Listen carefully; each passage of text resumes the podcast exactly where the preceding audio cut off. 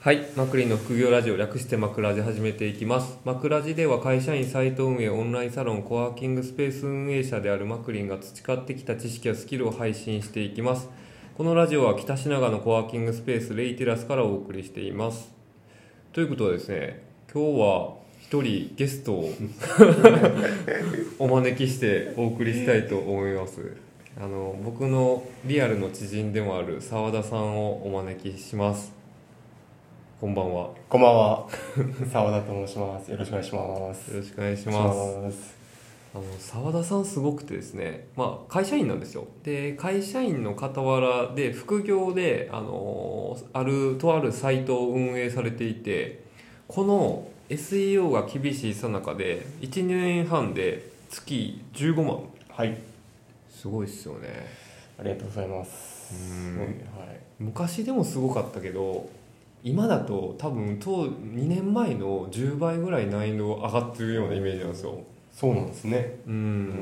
ほで、まあ、僕も、ほまあ、たまに本当に数ヶ月に1回ぐらいあの、アドバイスをするような感じで、うんはいでもほとんどはなんか澤田さんの独力でやってはってど。 とんでもないです。ですよねいえいえでも要所要所はすごい重要なことを教えてくれるので、その度その度修正という感じですかね。いやー澤田さんやからですよいやいや、 あなんかでもいろいろ質問するにしても自分がなんかやってないと、うんなんか質問する意味だったりとか跳ね返ってくる答えのなんかうん理解度っていうのが全然違ってくるので、うんまあ、まあまずはとりあえず自分でやってみようっていうところがうんありますねであー分からなかったら聞くっていうなるほどうんまあググれば何でも出てくるので、うんまあ、いろんな見解がありますけど実際リアルはどうなんですかっていうのをマクリンさんに聞いてまそれありがとうございますはい、またそれを聞いて、まあうん、それを取捨選択してうん実行するかしないかはまた自分で決めてっていう感じでやっていってますかね、すごいなうんいや1年半で月15万で僕でも当時そんないかなかったっすもんいやとんでもないですとんでもないですはいはい、今日はねそんな澤田さんからね副業で月10万円以上稼ぐのに大切だったことについてお話しいただきたいと思いますはい。ありがとうございます。何個あるんですかい や、ないっすけど、まあでもこれ、これかなっていうのはやっぱあって、はというのも僕、今、運営して1年半ぐらいなんですけど、いうん何回か試みてんですよ。うーん10年前ぐらいにもなんか、えそうなんですかそうそうなんです。へえすごいやろうとして、やって、挫折して、うんで、うん2回目もなんか5年前ぐらいにやろうとして、うん挫折して、うんで、3回目ぐらいでようやく今1年半続いてるんですよ。あへえ何が変わったんでいすやか、そうね、そこなんですよお。おーでそこが一番大事なポイントだなと思っていて、うんまあ、やっぱりいろいろブログ運営するにあたって下準備って必要じゃないですかそうですね例えばワードプレスのテーマ、あうんとドメインだったりサーバーだったりとか、うんあとサーチコンソールをつなげるだったりですとか、うんで結構僕そこで挫折したんですよ早くねそうそうなんですそ うなんですでは早いんですけどようなんかいろいろと例えばワードプレスをテーマ選ぶのじゃあどうすればいいのかなあでテーマ選びでなんかいいのをやっていこうと思ってあて、うんだからその項目総目の項目に対して常に100点を目指してたんですよ、へえだからそこで調べるだけで疲れてきちゃったんですよね、うんだからまあうん一番大事なのが、うんそのいにその2回うんを経験した上で思うことが、うんなんかその下準備うんを、まあ、50%60 50点60点でいいから、うんとりあえず実装させていこうとああとりあえずかける状態までそうそうそうそう未完成でもいいから走っとこうぜみたいそうなんですよであ僕がやったのは、まあ、アフィリエーターさん多分ワードプレスとかテーマとか検索すればあうん多分このおすすめっていうのがあると思うので、うんもうとりあえずそこをおすすめをとりあえずやってみたんですよ、うんあんまりなんかそこのサーバーだったりとか、うんまあ、テーマだったり調べもせずとりあえずおすすめのもやってみて、うん下準備だけしてしまって、うんえーブログをかけるだけの状態を早く作ろうとそおーこをまず心がけたんですよねそれが過去2回頓挫した時と変えそうそう変えた部分ですねそうそうおおそれ重要そういうことなんですよ、はいだからまず100点取らずに、まあ、50点60点でもいいからとりあえずやっていこうとうんっていうところですかね、うんそれが過去の2期はいと思いましたでそこでまあ下じゅ、調べ下準備をしていって、うんまあ、うまくいっってうんっていうところですねあとは、うんあの実際ブログを書き始めた時は、うんまあ、習慣いかに早く習慣化するかっうんていうところがポイントになりましたね、記事を書くペースをそうですねとりあえずうん1回は開けて、えーワードプレスを開けて、うんえまあそのなんですか1ヶ月に何記事書くってなってしまうとまたそれもうん挫折してしまうので、うんまあ、とりあえず開けて1行でもいいからうん書こうと、うんそれをとりあえず毎日うんワードプレスに触れてたっていうところがやっぱり成功してきた秘訣なのかなとは思いますこれ聞いてる方ね毎日触れるって思うとなんか何百記事書いてそうなイメージあるじゃないですか、違うんですよ澤田さんね40記事ぐらいしか書いてないんですよそうですそうですはい、はいそうですそれで月15ですからまあいかに効率よくやってるかってことですね なんかよく言われますよねなんかとりあえず100記事書けよみたいなっそうそうそうそうて思うんですけど、うん大体その割には質も大事って言うじゃないですかそうそうそうそうだから両方取れねえよと取れない初心者に対して取れないですであればうん僕はまずちょっと丁寧に丁寧に書いていこうと確かで100記事はとりあえずまあいいやと、にうんうん、で僕にはできないとうんじゃあまず質を上げていこうっていうところで、うんまあその100記事は置いといて、うんうん、100じゃあ丁寧な記事を作るためにどうしたらいいかっていうことを考えてやってきましたね、あーじゃあ結構一緒かもしれないだかうらん45日かけて一記事そうそう仕上げるみたいな感覚じゃないですかうそうですうんそうですでも毎日触れてはいるから毎日入れてます、うんはいやすごいなえ、うんでも僕ねまあ普通の本当のど素人の人が4五5 0記事書いても絶対そんないかないんですよ っていうのが狙いがそんなに、まあ、ピンと合わせられないからそうっすねそれはやっぱりはい自分の好きなところとはい稼げそうなところをうまく重ねたみたいなところあるんですか、あそうですまさしくあの、うんジャンルでいうと、まあ、フィットネスうんをああそう扱でっすねてはいるんですよねでうん僕自身が、まうあ、ん週に2回ぐらい、まあ、筋トレしたりとかしてて、うっんていうのもあるので、まあ、体を動かすことはまず好きですと、うんっていうところですね、うんでやっぱりあの記事を書くにあたってうんどうしてもウェブだけの情報だと、うん記事が枯渇してしまうというかまあ書浅けないんいですよ浅い情報になりますよそうねそう、そうなんですであれば一時情報を取得してきた方がうんなんか記事も書けるというか、そうですね。はういんなんかねイメージで言うと、うんなんですかね小学校とかのなんか読書感想文とかに似てるんですよもう訂正しなさいみたいなわかります。わか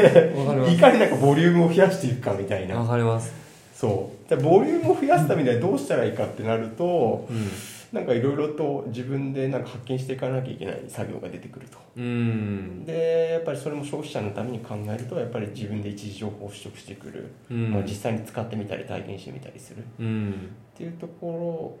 ろが大事かなって思ってますねわかるわかる。だからね、読書感想文って結構上手い人、下手な人って分かれるんですよ。うそうで、そうへ下手な人って、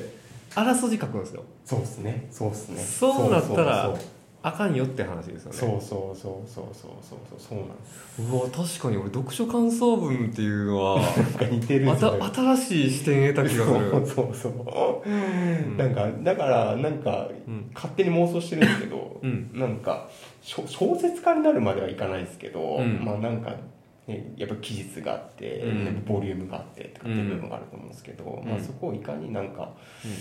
自分で脚色できるかっていうところが、まあ、面白さうん。でもあるので、うん。まあ、記事を書いていくとそういったところがなんか面白さというかうん。あなんかこのキーワードめっちゃいいやんみたいうな。まあんそういったところで楽しさも見つけることができて継続できているっうん、ていうところなんじゃないですかね。そうですね、まあ、そうかうんだからかと思った部分が今僕あ って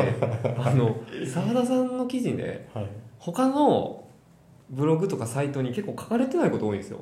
そうかもしれないですうね。んはい、でうんあの僕最近その別のサイトを運営してて、うんあのその物事が好きでたまらないけど全く SEO の知識のない人に書いてもらって、うんそれを僕が最低限の編集を施して公開するっていうのをやってるんですなよるほめっちゃ上がるんですよど、なるほど。うん、でうん何が違うかなと思ったらやっぱり他のコンテンツに書かれてない要素が多すぎるんですよ、うん、そうですうね。うんん、それを澤田さん書けるっていうのはかなりの武器なんちゃうかなと思っててそうですねまあ、うんなんか万人に刺さるというよりかは、うんやっぱり知ってる人に刺さってるとか、うーんまあ僕どちらかというと PV まあ皆さんそうだと思うんですけど PV よりもやっぱりコンバージョうんンのいいクエリをちょっと探したいっていうところがあったりもするので確かにスナイパーみたいですよいやいやいやマジでさっきちょっとキーワード見てましたけ ど、ほんまになんかやりやりつくみたいな感じであの殺傷力がすごい高いっすねそうですね、うんでやっぱりそうなってくると、えうんーその SEO メディアとかもやっぱ法人はやっぱりあんまりやってないというか、やってないところなので、うんまあ、そこであれば個人ブログの僕でも上がるんじゃないかなっていうところでその方法論めっちゃ正しいんですよめっちゃ正しいそうですねだからいいきなり転職ブログ書いてる人が転職サイトも進むみたいな書き出してんもう頭しばくみたいなこそとうあるそやうんそうそうそうじゃねえだろみたいなそうそうそうそうその戦い方はもう今月10万以上絶対稼げないんですよそうですよね、うん多分きついかなっていうきついですねいかに隙間狙って個人しか書かないところをそうそうそうそうまあ澤田さんみたいにがだから今そうやな今のその成功論で言うとかなり模範解答に近いことされてると思います、ああありがとうございうます、ん、だからその書き方だといわゆる結構なんか今非リンクが大事だとかって言われたりするんですけど、あんま非リンクいらないんですよ、そうそうそうそううんそうそうまさしくうん、そうなんですだから別になんかドメインパワーとかそうそうサイトパワーとかそそういううそうそうそうのは割と取っ払えると言いますかそうそうそうそうなんうです、ん基本うんなんかまだ荒らされてないところだから非リンクも別に必要ないかなっていうなんかイうメんージだですね、うなんんかまああればまあ越したことはないんですけど越したことはないですそうそうそう、うんもっとやっぱりプラスにはなると思うんですけど、まあ、うんなかなかね、うん質のいいサイトからもらえるのってなかなか難しかったりもするじゃないですかまかましてやね会社員やりながらそそうういうそうそそうこまで頭張り巡らされるって結そ構そうなんです無はい理無理がありますよねそうそうそうそううんそうそうなんですなんか運営してるとまあなんですかね営業メールかなんかわかんないですけど最近はなんかあ来ます買収させてく ださい買収そう なんでも見るとなんか一部上場会社のところから来てるのが、まあ、本当なのかなとかまあでも全然耳は傾けないですけど、うんまあなんかクローズド ASP からお声がかかったりとか、うんまあそういったところはまた自分のモチベーションにもなったりとかいや来し ますそねううんいやでうもん50万ぐらいだったら売ってしまってもいいと思いますよ そうですね1000万ぐらい買い取ってくれますよだってああまあ確かにうんそんな感じかもしれないですね、うんまあ、愛着があればもちろん運営そう続でけするねからいいと思いますけど確かに、うんまあでもなんかそこのバイアウトもなんか考えつつもうん、うんっていうところですかね、うん、なんかでも僕どっちかっていうと、うんなんですかねこのまあ結構苦手なんですよねうんやっぱりそのどちらかというと人よりも例えばなんかそれこそ下準備の部分でつつっかえちゃったりとかするので、そうなんですそねそうなんです苦手な方ではあるんですようんで、うん僕がここ仮説なんですけど、うんなんですかねその、まあ、個人ブログの中でもレッドオーシャンブルーオーシャンあると思っていて、うん特にやっぱり回線系だったりとかプログラミングだったりとか、あとなんかうん転職もそうですけど、うんそういったとこ多分やられ倒してるうんので、うん逆に言うとなんかフィットネスとかそういった運動系とかうんっていうのはまだまだうん荒らされてないジャンルというかそうですねイメージで言うと、うんだからそこの中で優位性を出していくっていうふうに、うんまあ、そこもやっぱりうん一番大事なのはその選定眼というか前提がそうその戦略のジャンルですよね、絞っていくみんなそれないから まあなんかお金とかの判断基準は正しいのかもしれないですけどやっぱりお金報酬が高いところっていうのはやっぱり法人が絶対やっていますのうで、んなんかドル箱のところを絶対に、うんうん、なんかそこではなくて、うんうん、なんかあ自分なんかよくありますけどやっぱり自分が好きなことというかで、うん好きなことが案件化されることが少ないので、まそあう好ですきねになるっていうことあがあ大事かなとは思いますね澤田さんでも好きだった好きになったいや、えっと、好きになったですおすごっ、はいプロだそうですはいお僕も好きになってった方ですねううんんまあ好きにならないと自分だけの情報書けないですからねそうそうそううんそうやっぱ熱量やばいなと思い ます、ね、だから熱量をこの熱量をどうやってうまくパッケージングしようっていうのが僕いつも澤田さんの記事見て思うところですよでもなんか最近なんかよく言われないストーリーがないとやっぱ物は売れない時代っていうふうに出て、うんうんでやっぱり僕が体験しているスクールさんうんとかもやっぱりちゃんとストーリーがあるんですよねああ確かにそうなんですで行くとやっぱりちょっとしたやっぱ感動とかやっぱりあったりするんですよ、うんうんこの設立にかける思いだったりとか、うんなんかそういったところの思いっていうのもちゃんと歌ってあげるとうんなんか一アフィリエーターじゃなくて一メディアとしてかっこ いいちゃんとなんか役割が果たせているのかなっていううんなんか僕経験した時になんかこのスクールさんなんですけど東京都内にあるんですけど、はい青森から通われてるからとかいらっしゃったんですよマジでまマジなんですよやばいですねそうなんですよで結構そういう人がちもうけなんか一人二人じゃないって結構いるんですよ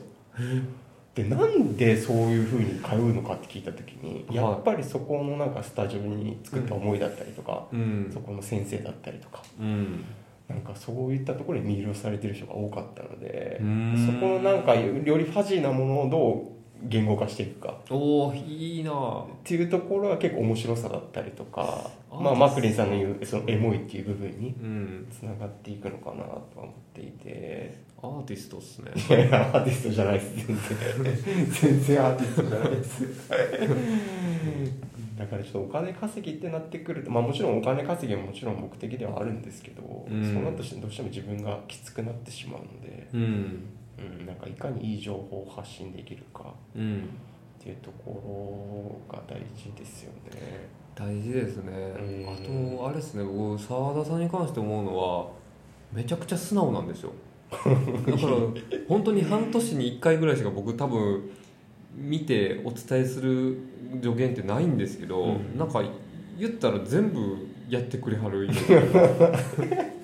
いやそれはねあの的確なんですよやっぱりマクリンさんの 象いやーやんない人いっぱいいますよいやいやいやマジでマジでいやでもあ確かにそうだなってマクリンさんよく言うじゃないですかそのクエリに対してちゃんとした回が出せてるのがやっぱり SEO としてやっぱいいコンテンツだっていうああはいまあまあ、確かにそう考えると、んまあいろいろご指摘いただく部分はご指摘っていやいやもう先生ですよ僕先輩ですよいやいやいやいや先輩ですけど僕の方が私的な先輩ですけど、はいまあ、全然あのなんか先生というかいろいろ教えを、いいいいで僕結構まあ素直ってマグリさんから言われたんでしたけど、うん結構やっぱりそうでもない部分も持っていてやっぱりうーん同じことを言っててもやっぱ誰に習いたいかっていうところがすごい大事で、まあ、マクリンさんは分け隔てなくというか、まあなんかあれですけど、まあ、有名ななんかアフィリエーターさんになればなるほど、うん結構もうアフィリエイトはオワコンだよって言ってる人もいれば、うんまあなんか結構上から目線で立つ人もいらっしゃるので、うんそういう人の意見のとこあまり僕は聞く気になれなかったりもするので。うんまあ、そういう意味で言うとマクリンさんは本当にいろんな方に対して、うんはい、アドバイスをしていただいたりとかしかもなんかそれが裏を持てないアドバイスな のでそれはなんかねあの話してても分かりますお感お覚ベースでやったーっていうのがあるのででもすごく的確なアドバイスはいただいているのでいい大事ですねじゃあ澤田さんは人によって素直になったりならなかったりするんですか いやあります正直あります あるんだはいそうなんですねまあでもそこは自分の悪い癖だなと思いますなんか人柄と言ってることは別にしなきゃいけないのかなとは思うんですけどまあまあでも素直に聞けない人っていますよねそうそうなんですなんかこの人喋り方嫌やなみたいそうなそうそうそうそう人相嫌だなみたいなそうそうそうそうそうそれはね僕もやっぱりありますそう僕のなんか未熟となる部分なので言ってることは解なのか正解なのかもしれないですけど、うんなんか僕のなんかうんそれはまだ未熟なのででいやいきてやないいやでいすやね僕僕も中二病やから全然人見ます よめちゃくちゃ人見ますはいえそうあもうそれ変えられないしーそうそうそうまあしょしょうがないからっていうそうそうそういうところもしょうしょうそがうないだからまだまだあの全然未熟ものなんですけどいいや そんなこと言うんですかやいや全然ですよ本当にいやいやなんかはいうん素直、まあ、素直でも素直さ大事だと思いますしそうですねだからでも今後僕やっぱり澤田さんのこのメディアに対して思うのはなんかいつかやっぱりこの記事に関する事業をやってほしいなと思うんですよね、うんそうですね僕も、やっぱ一メディアだけでちょっと終わらせてしまうのは結構もったいないなっってちょっと思っているので、うんまあ、これをなんか生かしつつうんなんかできないかなっていうところは正直考えてますね。強いですよなんかやってほしいと思う理由はむしろなんかあのサイトのこうちょっとごめんなさいいやらしい面であ言全う然んですけ大丈夫ですどはいあのやっぱサービス作っちゃった方があーさっき言った非リンクっていうところで言うともう勝手なるほどにリンク溜まってくんです確よかに確かにそうですね。うん例えば確か僕にレイテラスをオープンしましたと、はいその SNS でレイテラスって言及くださったりとかはい本当にコワーキングスペースなんで、はいここに行ってきましたって言ってリンクいただいたりとかっていうのでああなるほもうほぼど確かに何もしなくてもリンクが増えていくというかうーんうん、自然に、そうですね、うん確かにうん、っていうところでそういう意味でもなんかもっと生き残なんか長いこと生き残るそうですねサイトになるんじゃないかなっていうのがあってて。そうですね、うんまあ確かに思いますでやっぱりあの僕らも僕も自身もメディアムにしてると思うんですけどやっぱり皆さんこういうの SEO の変動というかうんアルゴリズムの多分変動だと思うんですけど、うんまあ、それになんかあんまり揺さぶられないようにうん本当にまあ指名検索されるようにファンを作るだったりとか、うんまあそういったところがやっぱり今後の、うんまあ、課題というかうん、にはなってくるのかなと思ってますね。今んとこでも変動知らずの伸び方してますよそうそうですねはいなんか隙間隙間をなんか狙ってってやってる感じですかねうんすごいなでも隙間隙間で狙えるっていうのはちゃんと一個一個調べてるわけですか一応指標は調べてますただうんいろいろきボリュームとかも調べるんですけどうん僕が一番大事なのがそのクエリに対してうんまだまだなんですかね1位に出てくるとかサイトを見てあうんこれなら勝てそうかなとか顔ぶれでしょ顔ぶれですああ超重要ですそうです顔ぶれしか見なくていいってことそうそうそうそうう、んでなんかここが複合専門サイトじゃなければうんとかあと記事の数とかうんあと記事の内容うんでやればまあ勝てそうだなっていうところに対して集中特化してって、うんそれが結構な確率で上がってきたりするんですよねかっこいいでそうなるとそこに対して内部リンクを増やしたりとかあー関連記事を増やしたりとかしてうん集中投下をしていくっていううんやり方ですかねちょうど今内部リンクの話してたん で内部リンクの話しようかなと思ったんですけど、はい内部リンク聞くでしょめちゃ聞きますうんめちゃ聞きますそうなんですよ最近ちょっと、今日もちょっとちょうどお話ししたんですけど、トピッククラスターっていう話題もあって、うんそのトピックの主となる核となる記事があるんですよ、うんまあ、検索ボリューム大きくてそこに対して周辺のトピックのコンテンツからあの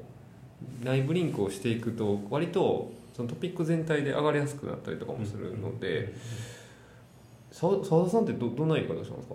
僕はですね概要だけお伝えすると、えーっとまあ、よくあるようなうん例えばフィットネス系のジムとかであれば、うんフィットネスジム例えば、えー地域めくえりみたいな、うんフィットネス、えー例えば、えー銀座とか、うっんていうので、まあ、それが、あのなんですかね主となるうん記事として挙げてたんですようんでそこに対して、うんえーっと関連記事うんを一つ追加してたんですよねうんでそれはちょっと弱かったんですようんでそのクエリに対して、えーひ一つの内部リンクだった時にうん SEO 表示が大体7番目ぐらいだったんですようんでもう一個ある時追加したんですようんそしたら一気に1位に上がったんですよおお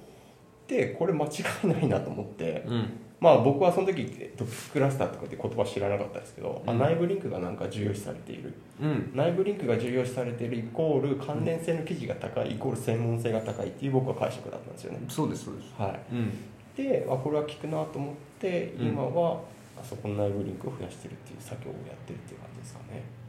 最高っすねなんかでもこれも全然知識はなかったんですけどなんか自分でなんか仮説を立ててみてうんでそれを検証してうんあ上がってるいやこれは使える技法だなっていうのでうんなんかそういった形でどんどん自分のうん実経験をうん元にやってってるっていうのが多いかもしれないですねそうですねだからちょうど40記事はいぐらいあるんであればなんか一回自分の記事を全部バッて出してみてそうそうそうなんか親子関係そうそうそにうリンクつないでいったらあそうです結構さらに強くなるような気がしそまうすそうそうそうそう思ってますでそれがそれを踏まえて自分のなんか、うんあの運営してるブログのサイト名も書いてみたりとあかあはい、あとは本当にあのカテゴリーをもっと細かく区切ってみたりとか、うんはい、あとは過去の記事のリライトをしてみたりとかうんそういったところでやってますねいいですねはどこでそんな正しいやり方をいでいやでも上位に上がってる人は何やってるかっていうところですかねあお結構見てるんですね見てまへすえはああまあそうねいはいそこにならまあそうやなそこが今やっぱり検索エンジンから評価されてるってそうそうこそうとなのでなんかリアルな情報というかううんんそうやな、まあ、割とだから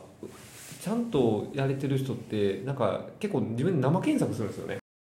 で生検索して上位表示してるサイトが行ってる施策を僕も入れることが多いですし澤田さんもそうなんですよねそうですまさしくそうですはうんなんかね結構ね勝手に新しいことやってたりするんですよいああ確かにうなんんか生きた情報というかうんそこになってますねうんでなんかいろいろそこをなんかレイヤーで区切って判断するというかうん例えばコンテンツの量だったりとか、うん質だったりとかうんあと内部リンクの数だったりとかうんそこでなんか区分けしてって、うんまあ一般的にはそこに勝っていればうん上位表示されるっていうところなので、すごいそこでなんか自分と照らし合わせてどこが負けているのかなっていううんコンテンツは勝ってるのになんで上位表示されなかったら内部リンクがちょっと減ってるとかああそうそうそうそうなんかそういう考え方というかうんで消去法でなんか消していって、うん強化していくところを上げていくっうんていうところですかね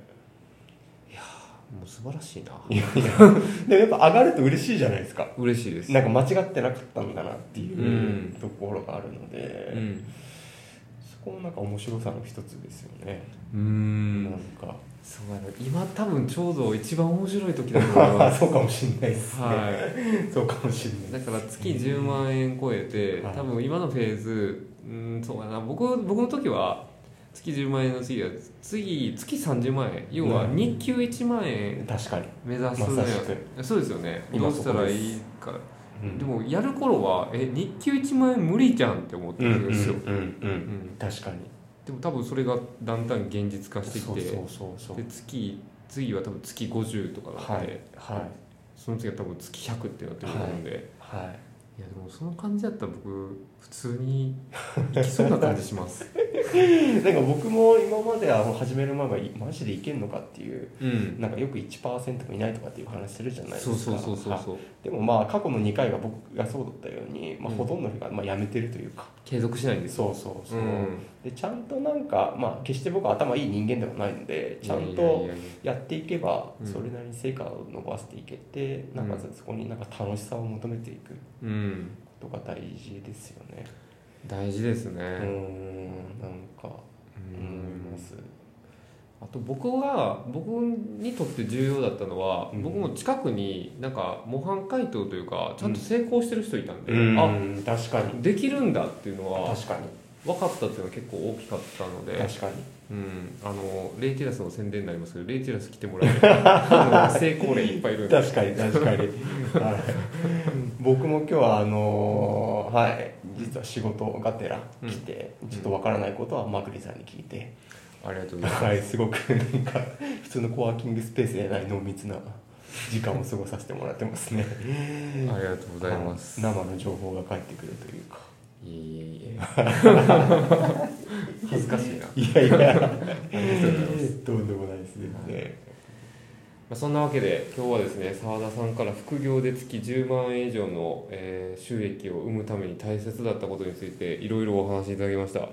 マジでね今現役で稼がれてる方なんですごい、うん、僕もねなんか勉強になったんでありがとうございましたとんでもないですありがとうございます、はい、また今後ともお付き合いできれはいそうですねば、はいまあ、あの質問とかコメントありましたら全然レターとかコメント欄でいただければと思いますので、はい、また枕地聞いていただければと思いますということでまたお会いしましょうありがとうございましたありがとうございました